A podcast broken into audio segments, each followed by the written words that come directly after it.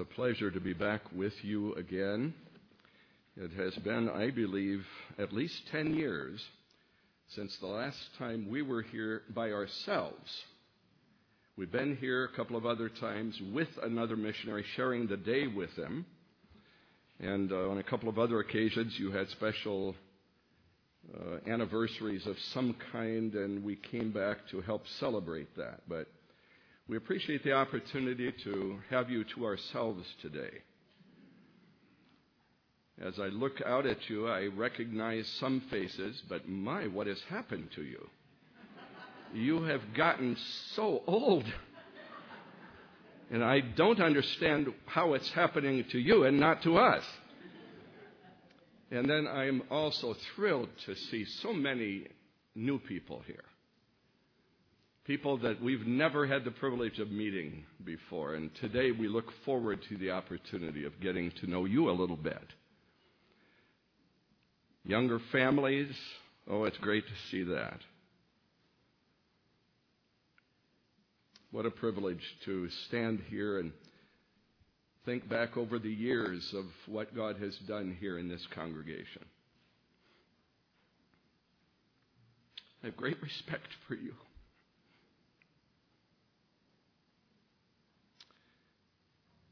Those of you who have been here for years and years, every time we hear your names, we think faithful.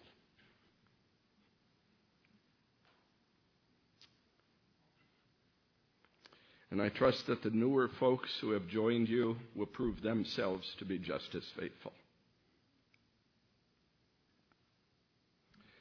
Uh, we're in the middle of a month-long trip away from home.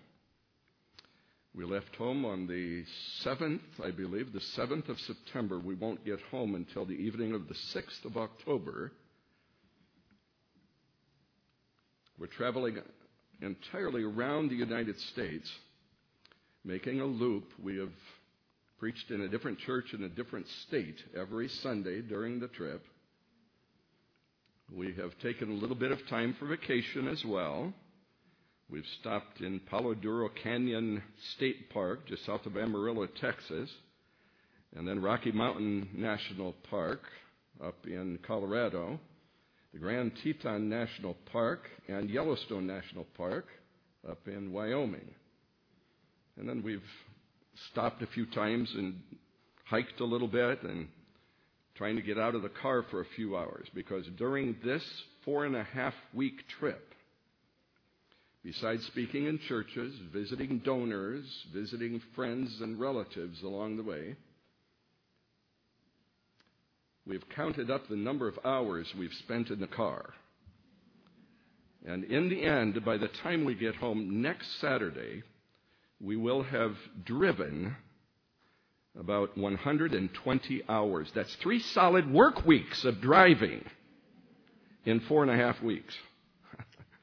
But somehow we feel like we're getting a little bit of vacation. We're just away from the normal routine and doing some things we've wanted to do for a long time. We ended up Friday evening, just a couple of days ago now, in Wheaton, Illinois, for my fiftieth high school class reunion. Now, others had already arrived on Thursday night. Uh, we didn't show up for that forty-five dollars a plate special dinner and program. So we arrived just in time Friday for the tour through the high school. And as we walked into the lobby of this renovated high school, all I saw were old people there. And I said to Sally, I don't think this is our group. These people are all old. And then she said to me, Larry, we're old too. Uh, before I forget, we did just come from uh, Des Moines, Iowa, and both of my brothers, Tim and Tom, wanted especially for me to pass along their greetings to those of you who might remember them. And we also visited my younger brother, Dale, down in the Dallas, Texas area that was near the beginning of the trip. So I'm sure he would want me to pass along his greetings as well. Uh, before we get into the scriptures, which, by the way, will be in Romans chapter five, I want to comment about Tim and Sandy Fink's departure from the P E P team.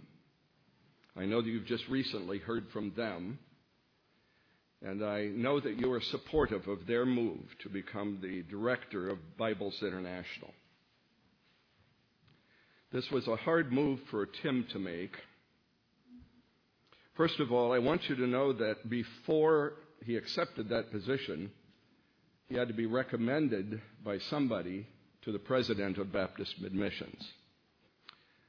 We were on a phone call with the president one day talking about other things, and I asked him if he had found somebody for that position yet. He said, no, we've investigated several possibilities, and it just hasn't proven to be God's will. So my wife spoke up. She said, I know somebody that would be perfect for that, Tim Fink. And immediately after she recommended his name, I lent my support to that recommendation.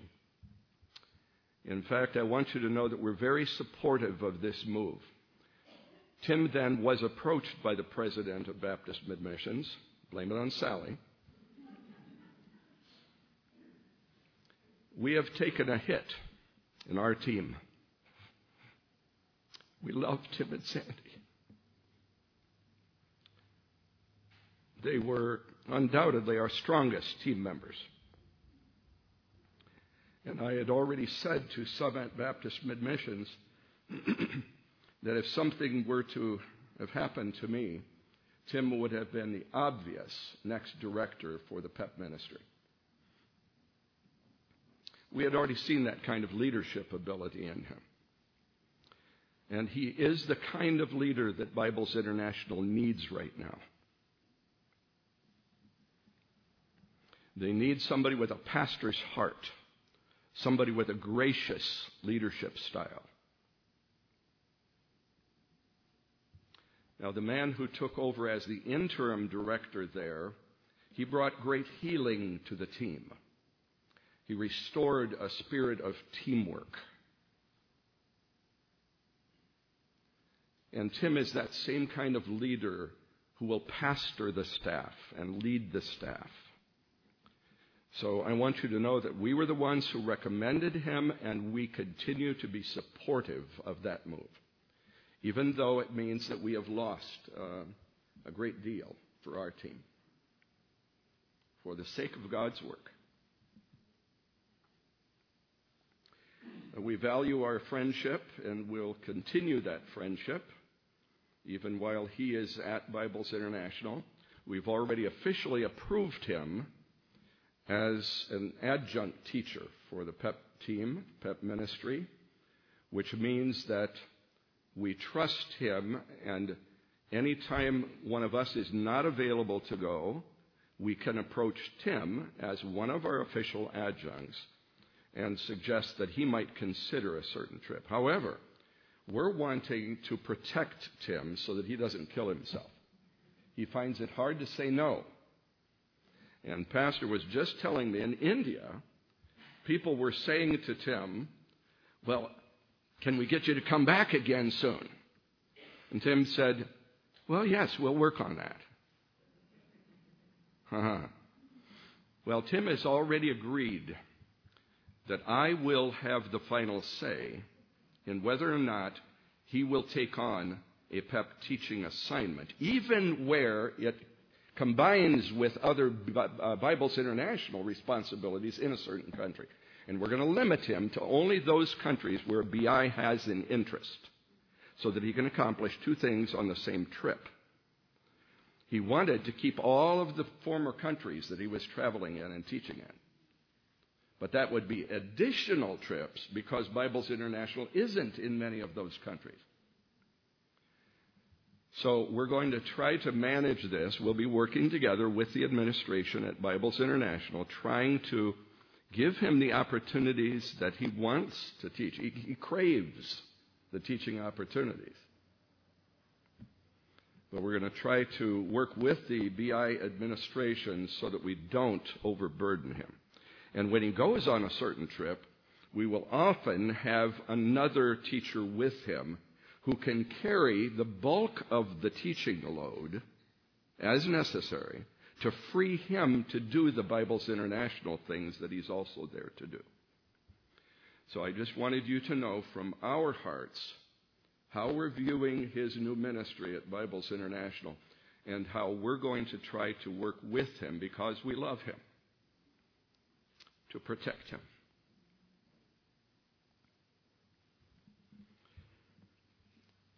This evening, we will have the bulk of the time in the evening service, and I know that some of you will not be with us at that time because you're going to be involved in youth ministries or children's ministries. We understand that. We respect that.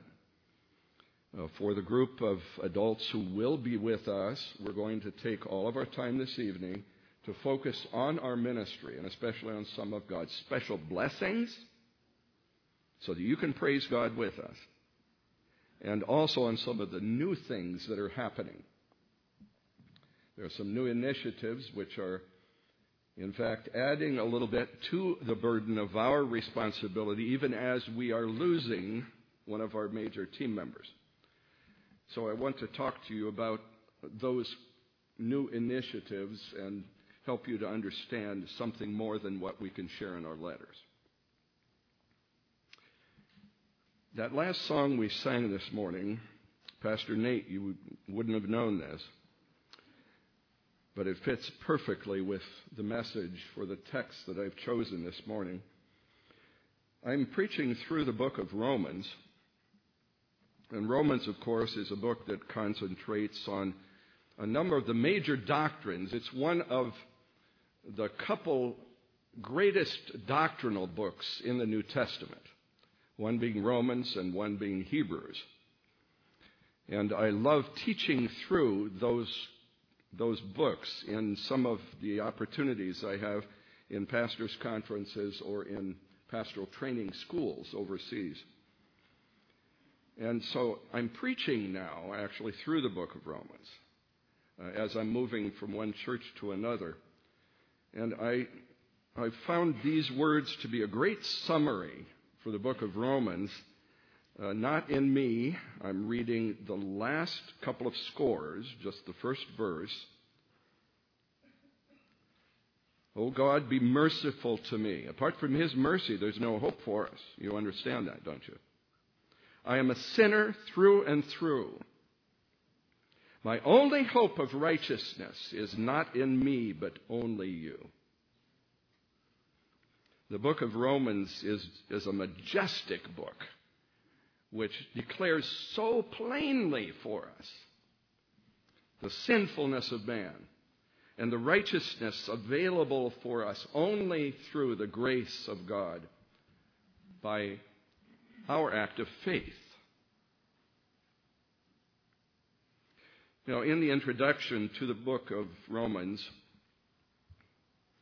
verses one through seventeen of chapter one, we read about Paul's identity. He's not at all ashamed to say, I'm the one who wrote this book. I know this is a time of persecution, but I declare to you plainly, I'm the one who wrote this book. Yes, I accept that I'm a leader of the church. And if you're going to persecute the other believers, then you're looking at me too. He was, in effect, putting a target on his own back by identifying himself. He talks about his message and then his desire to go further than he's ever gone before. Chapter one, verse eighteen, and through chapter three, verse twenty. Sin is the theme. The Gentiles are guilty. Oh, but you Jews, you're also guilty, equally so.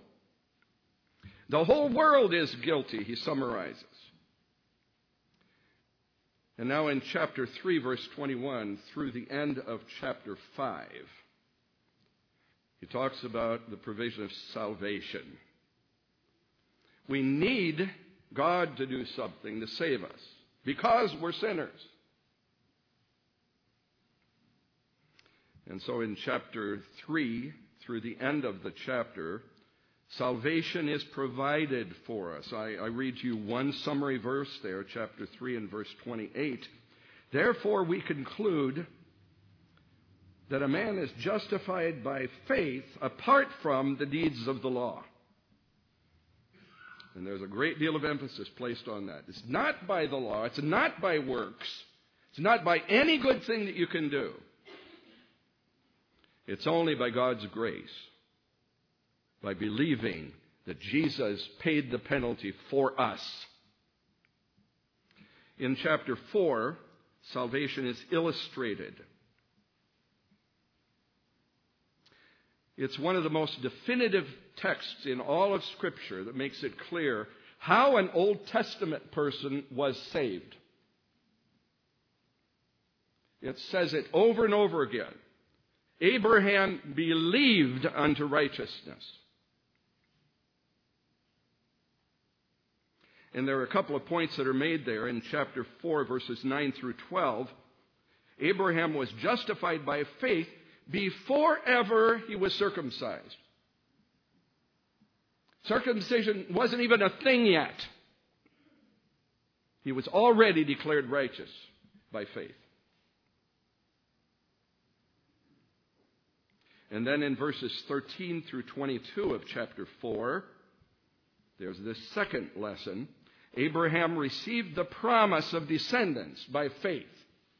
Had nothing to do with his being part of a special people that God was claiming for himself in the future. But it was by faith he accepted that God was going to make of him a nation before there ever was in Israel.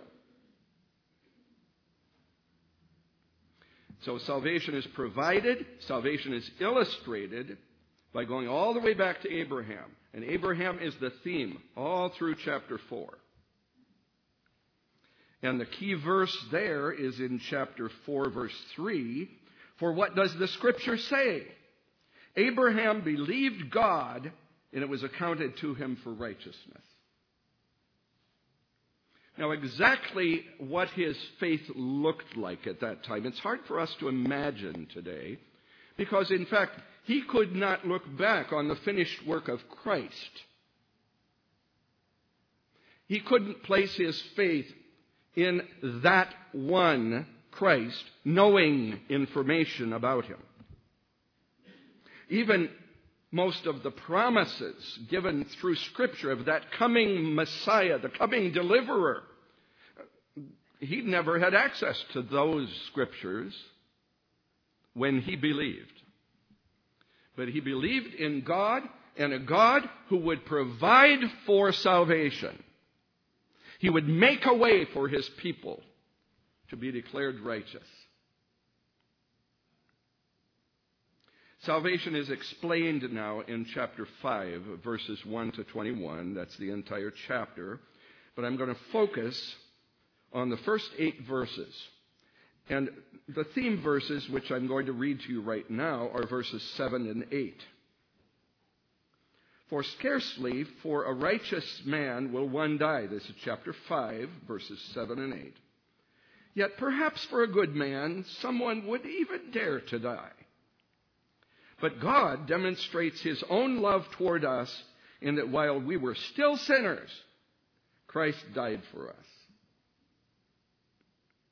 Now, you remember the words of that song?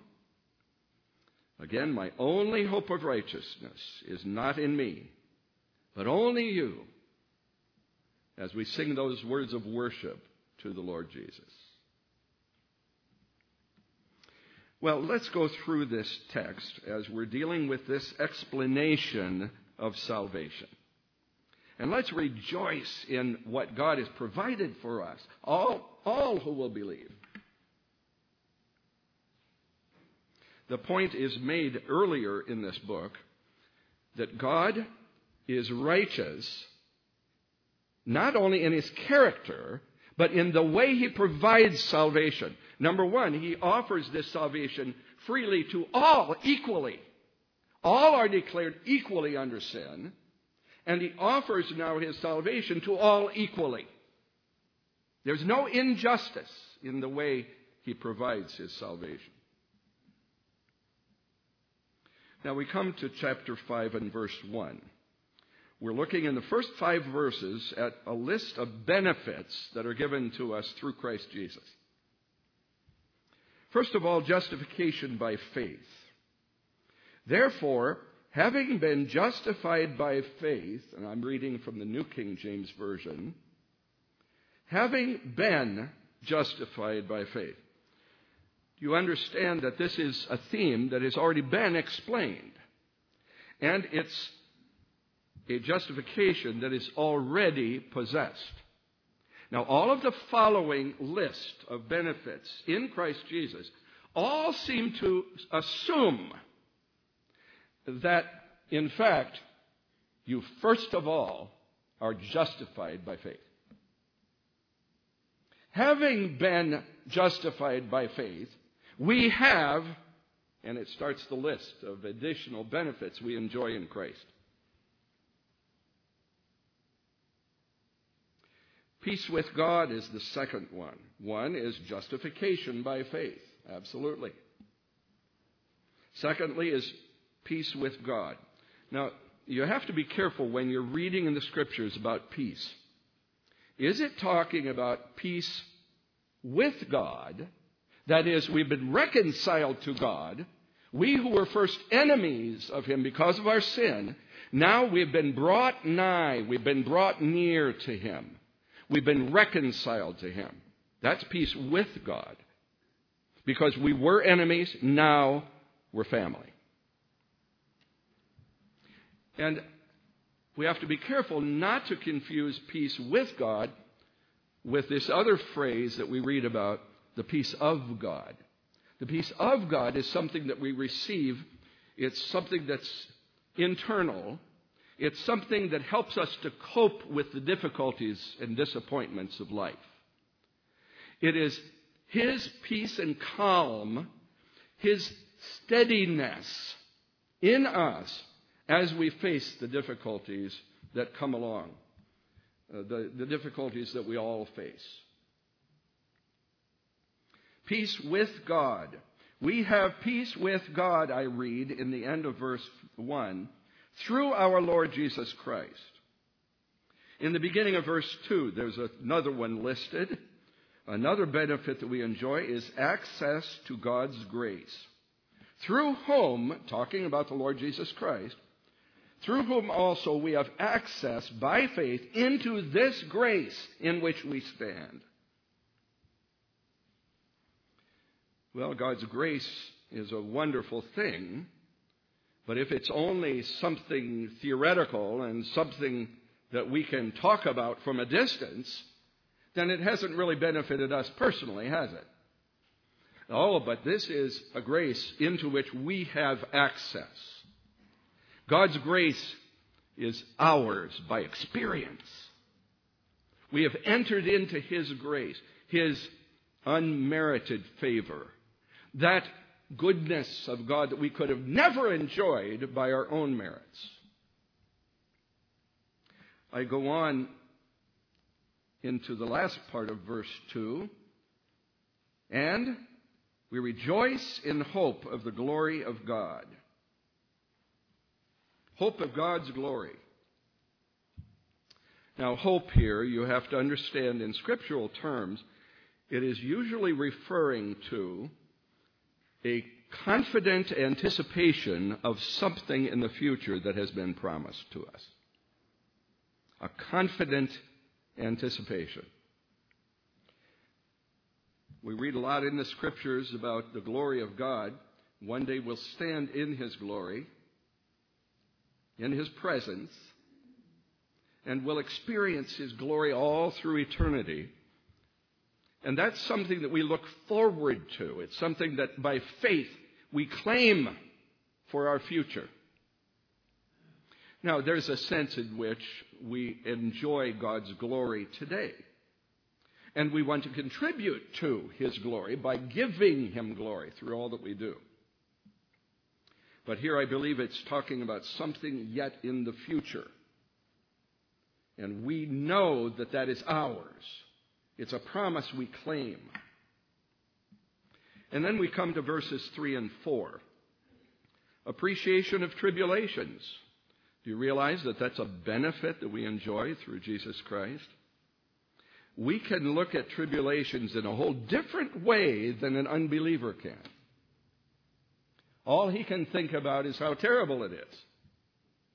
And if we will learn the lessons that God is wanting us to learn, and if we come to understand what the Bible tells us about tribulations, they are for our good and for God's glory. And we can appreciate them in a way that no unbeliever can. That's a gift from God. Because one way or the other, whether you're an unbeliever or a believer, you're going to face tribulations in this life. Life is hard. What a blessing to face those tribulations with the Lord Jesus, with God by our side, with the Holy Spirit indwelling us, and knowing that God has a good purpose for those things. Now, the attitude is described in the beginning of verse three. And not only that, but we also glory in tribulations. Here the attitude is described.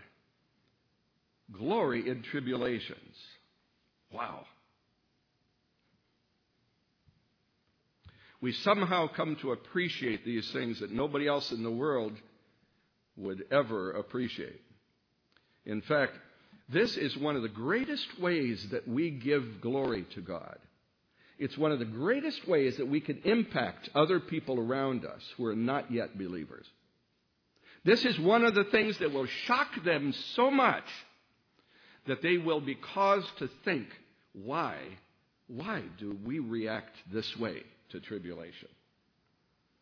This is one of our best opportunities to give testimony to what the Lord Jesus has done in our hearts. So the attitude is described here. We should glory in these tribulations. I just say it this way. We should come to appreciate these tribulations instead of just feeling sorry for ourselves. Then the results of these tribulations are identified in the last part of verse three and into verse four. Knowing that tribulation produces perseverance, patience, it might be translated in other translations, and perseverance itself produces character, and character produces hope. So God is working in us for our good to bring us more and more into conformity to His Son, and we develop patience, we develop character, and we develop hope that always is looking ahead to what God has promised to do in our lives and in our eternities. Confidence of hope is another point, another benefit, as we come to verse five. Now, hope does not disappoint.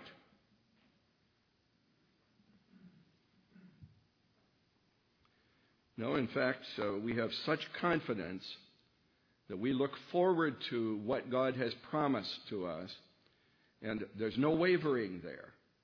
There's no room for wavering as you lie on your sickbed. There's no room for wavering as you come to your final moments of breath. No, you have a confident hope. You know that hope does not disappoint. And the experience of God's love in the end of verse five, because the love of God has been poured out in our hearts by the Holy Spirit who was given to us. We've received the Holy Spirit, and now He has shown us more and more of the love of God. And we come to recognize God's love. We experience His love. It is ours. It is for us. Now, in the next verses, through the end of the chapter, we come to the, the subject of substitution by Christ. What we've looked at in the first five verses is benefits through Christ. And now in the next verses, and we will probably go just as far as verse eight, substitution by Christ. Now, it's really interesting. If you read through the rest of this chapter, you find over and over and over again, Christ is contrasted to Adam. Adam's works are contrasted with the works of Christ.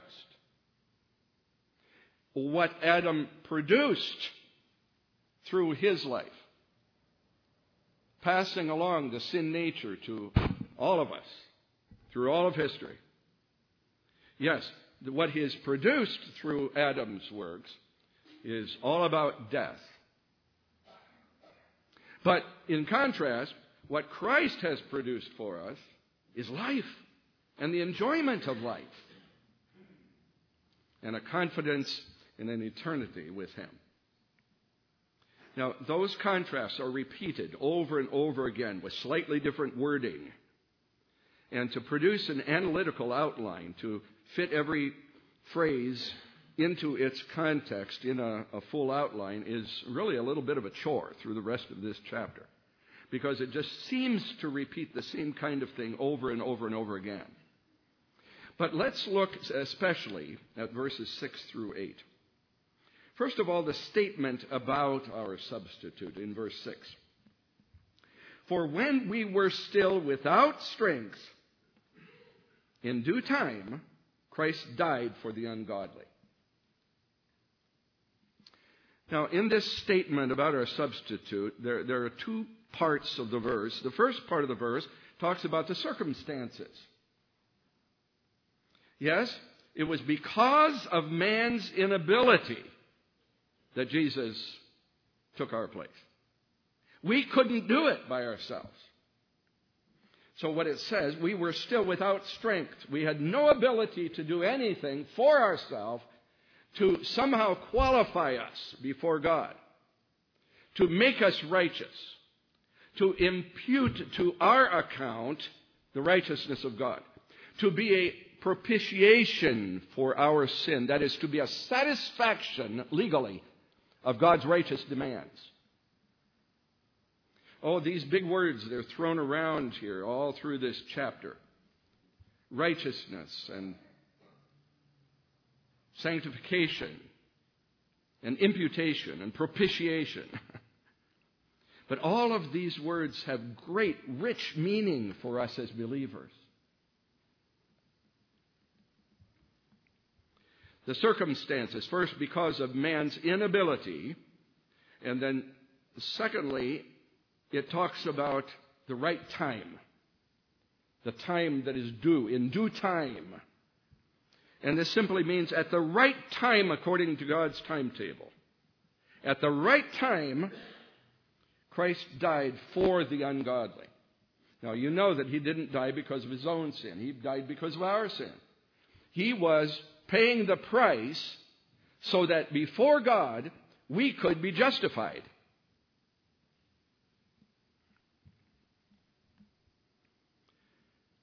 The substitution itself is referred to in the end of verse six. Christ died for the ungodly. Now, there are three questions that are answered here in this short phrase. Who did something for us? Who? You, you can answer for me. Christ did. What did he do for us? He died for us. And he died for whom? For us. Now, you immediately jumped to that identification to say us. Why do you say for us? According to the Bible, what does it say? For the ungodly. Well, okay, that's us. It's not hard to make that leap, is it? Especially in the context of chapter three, where it has said so plainly that there is none righteous, no, not one. All have sinned and come short of the glory of God. None of us have measured up.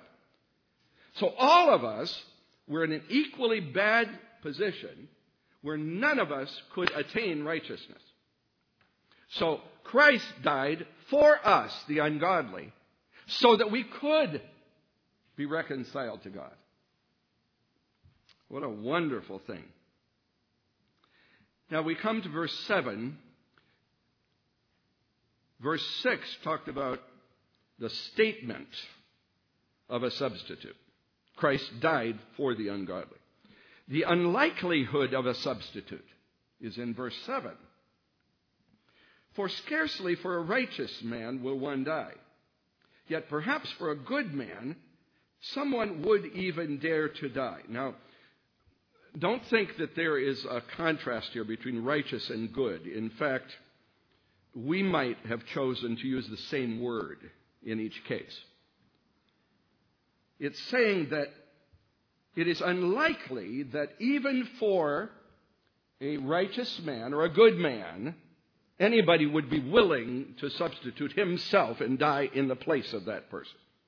The second part of the verse and goes on to say, yet you might possibly, there is a greater likelihood that for a good man, a righteous man, one might even dare to do that.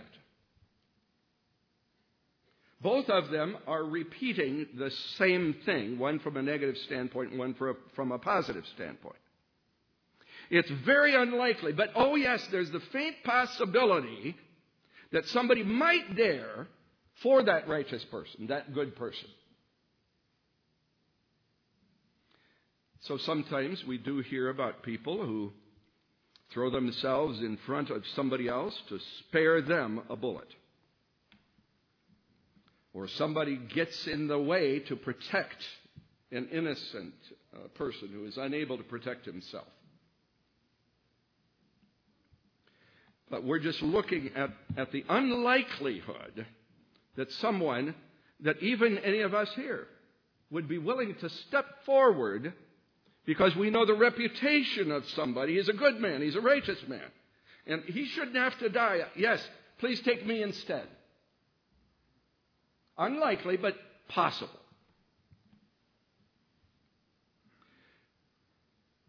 In verse eight now, the motivation for our substitute. Why did he choose to do that then? For somebody who was ungodly. We're not talking about a righteous person here. We're not talking about a good person. We're talking about people who are all desperate sinners. And Jesus stepped forward and he said, I'll do it for them. Please let me. The motivation for our substitute. First of all, in the beginning of verse eight, but God demonstrates his own love toward us. Yes, the demonstration of God's love. The fact that Jesus did this for us is proof, proof beyond any doubt that God does genuinely love you and me. The demonstration of God's love. Secondly, the extent of God's love in the middle part of verse eight. In that while we were yet sinners, the fact is that in contrast to verse seven, none of us are good people. None of us are good or righteous men. Our righteousness today is only in the fact that the righteousness of Christ has been imputed to us. But here we're talking about that moment when Jesus stepped forward to offer himself to provide for the salvation of sinful man. There wasn't one good person out there for whom he should have been willing to do that. So thank God for God's love and for his Son's willingness to put himself in our place. The extent of God's love, even for somebody who was yet ungodly. Sinners. And then the action in God's love, the last part of verse eight. In that while we were still sinners, Christ died for us. That's what he did for us. That was his action to prove his love. Now, you have heard this over and over again. God's kind of love, this love that, according to New Testament Greek, is referred to as agape love, this is a love beyond a regular brotherly love or a A love that shows kindness to people. A, a feeling of, of uh, some sort of a bond. Now, God's love, agape love, is something that goes beyond a feeling. And the love, even between a husband and wife, should demonstrate this kind of sacrificial love. Love that isn't only a feeling. Love that acts. Love that shows itself by doing something for the benefit, for the well-being of the other. That's God's kind of love. And even though we were still sinners, Christ said, I'll do that because this, this is the kind of love God shows.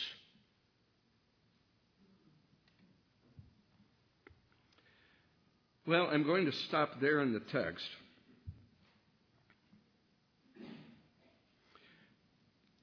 I want to ask you about your kind of love to the unbelievers. We were talking in Sunday school this morning in Pastor Pete's class about how we are to demonstrate God's love to the unsaved world around us. And so seldom are we guilty of doing something above and beyond what would be normally expected of neighbors.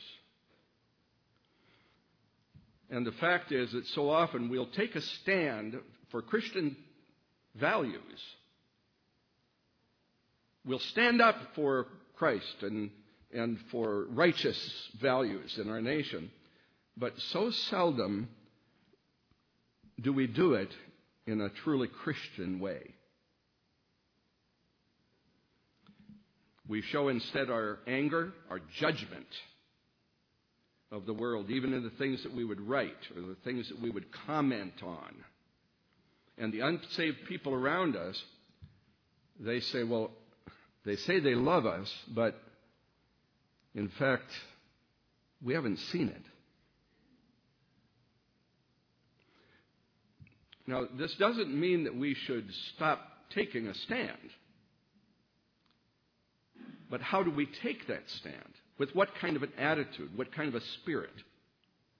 What kind of love can we show even in that stand that we take toward others? And this is probably one of the greatest challenges of the Christian life.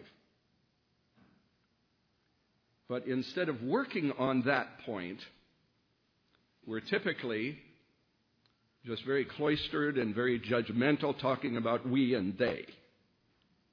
And we are always right about everything, and they are always wrong about everything. And I've heard Christians railing on unbelievers, and even in their voices and in their facial expressions, they're obviously angry and hateful. Now, the classic illustration, not to say that the person who did this would be a true born-again believer, is the person who takes a stand against abortion, and so he stands outside an abortion clinic with a gun, and he'll shoot the doctors as they come out the door. Oh, yeah, that's that's the Christian way to deal with it, isn't it? Even our witness to other people. How do we demonstrate our love to them so that we warrant a hearing from them?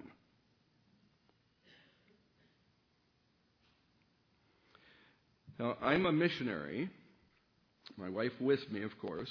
Uh, we're missionaries, and believe it or not, we're going on forty-three years now with the mission.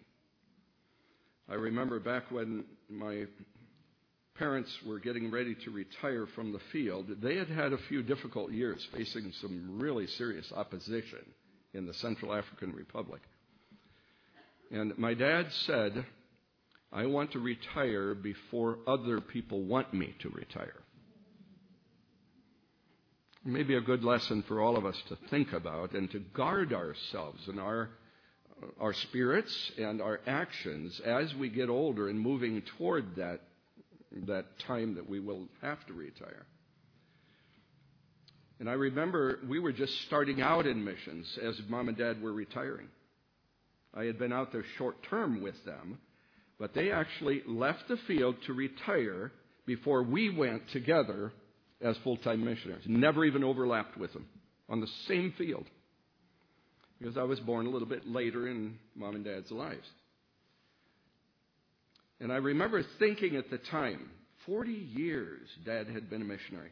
How does a person ever get to forty years? And then we were at thirty, and then thirty-two, and thirty-five. Maybe I'll get to forty-two. I mean, to forty also.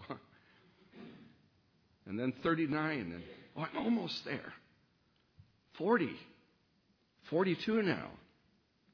Now, the mission does have a retirement policy. I'm sixty-seven now. And the retirement policy insists on retirement by our missionaries at the age of seventy. And that's to keep fresh ideas and uh, faithful, effective ministry continuing on the field when perhaps uh, as we get older, we start fading a little bit in our ability to carry on. But they do make exceptions. If you jump through several hoops, then year by year you can extend this. And, and I respect this policy. I really do. So I'm going to have to jump through those same hoops in order to get the exception. One is our family doctor's agreement that physically I can still accomplish what I need to in the course of my work. The second factor is the home pastor. The home church, the sending church, has to agree that they still are willing to authorize us. They still believe that we can be effective. And the third thing is that our mission administrator, who oversees our work, has to believe that the ministry that we're involved in is a strategic work which would suffer if we were to step away. So uh, I respect those exceptions that they're giving. But I, I can say that we enjoy great respect from our missions administration. And the president himself was the one who said to me, "Larry, don't you dare think of retiring at seventy. So I, I think we have job security for a few more years. But, you know, even as a missionary, we have to be careful of the way we react, the way we interact with people. And I have found several times recently, coming through an airport in particular, and standing in the lines and dealing with service people, uh, where they're not really understanding or respectful, I find myself sometimes now more and more frustrated with them. And sometimes I don't respond verbally or with a proper spirit in a way that really reflects Christ in the best way. And I told my wife one time, I came back from a trip and I, I had had a disappointing interaction with somebody in the airlines. And I said to Sally, if I cannot continue to handle my attitude and my words better than I did on this trip, then it's going to be time for me to stop. So I think I have dealt with that matter. I think I have uh, gotten control of myself again, but I have to be careful of that. And so do you. And I'm going to say that even you younger people, you need to be careful of this kind of thing too. But I'm being transparent with you. We all have to be careful the way we demonstrate Christ's love to others. Dear Father, I pray that you will accomplish your work in our hearts through your word and through your Holy Spirit. Thank you for your word, which teaches us how to live. And thank you for the Holy Spirit, who is present in our lives to, first of all, convict us and point us in the, the right way. Help us to live lives that truly bring glory to you. In Jesus' name, amen.